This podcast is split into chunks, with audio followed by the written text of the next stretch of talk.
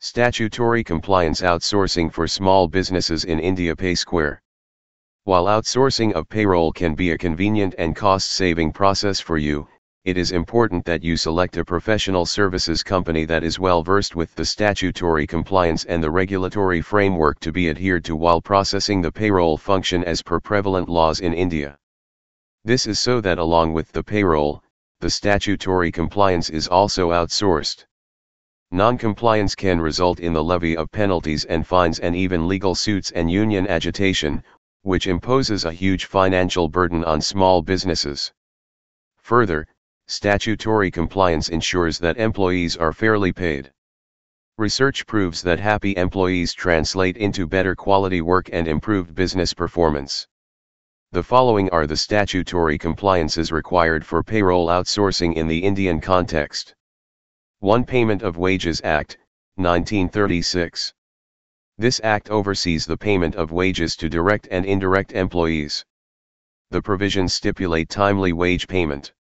The payment should be made before seventh of every month in case the no of workers are less than one thousand and on the tenth day if over one thousand. The act does not cover employees whose wage is ten thousand rupees or more per month.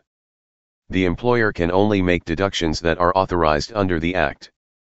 two. Minimum Wages Act, nineteen forty-eight. The minimum wages are fixed by considering the cost of living.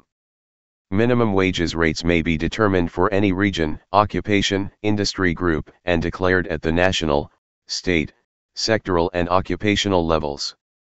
It is mandatory for the employer to comply with the Act and ensure wages are paid regularly on a daily, weekly, or monthly basis. three. The Payment of Bonus Act, nineteen sixty-five. This act facilitates annual bonus to employees. The bonus is calculated based on the employee's salary and the profits of the business establishment. The bonus should range between a minimum and a maximum of eight point three three percent to twenty percent respectively. It should be paid out within eight months from the close of the accounting year. four. T D S Provisions.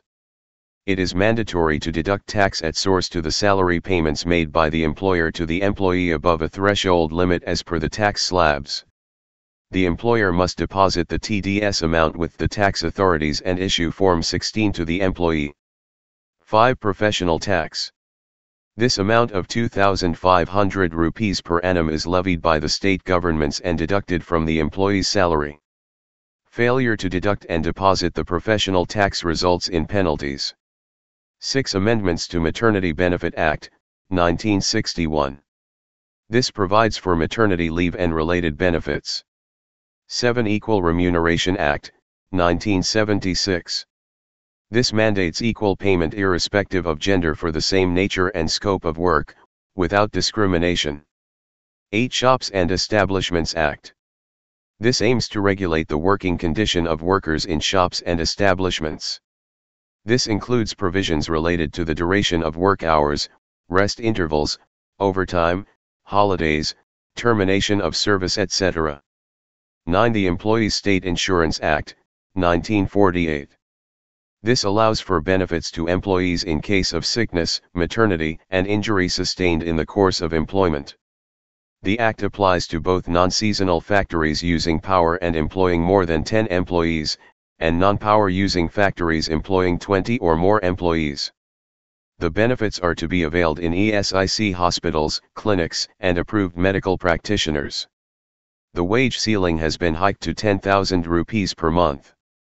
In the case of a business enterprise falling under the ambit of this act, the employee's C T C needs to be restructured to reflect the employer and employee E S I C contributions.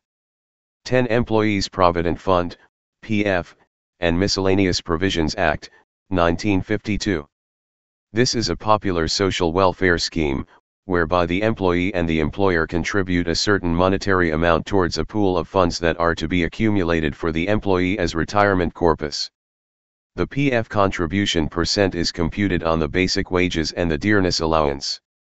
It excludes food allowance, house rent allowance, overtime allowance, bonus, commission, et cetera. There is an option for the employee to contribute a higher percent under voluntary P F. There are tax benefits under the I T Act as well. it is mandatory to comply with E P F O rule. Thus, a company of the size of twenty or more employees should get registered for Provident Fund, else face severe penalties. eleven The Payment of Gratuity Act, nineteen seventy-two.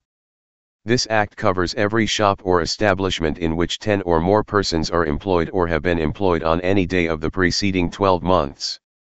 Gratuity depends on the following factors, that is the last drawn salary of the employee and the years of service. Gratuity helps provide pension post-retirement. It must be remembered that since gratuity is a fixed contribution by the company, it should reflect in the employee's C T C. twelve Labor Welfare Fund Act, nineteen sixty-five. This act focuses on workers' welfare and stipulates services and facilities to be provided to the workers to improve their standard of living, working environment, and provide social security. Payroll outsourcing and conversely statutory outsourcing as a part of payroll outsourcing can be a huge help for a small business, so they slash you can completely focus on establishing and running the business, while experts who are aware of the legal provisions of payroll rules and regulations manage the payroll function. A win-win situation for both.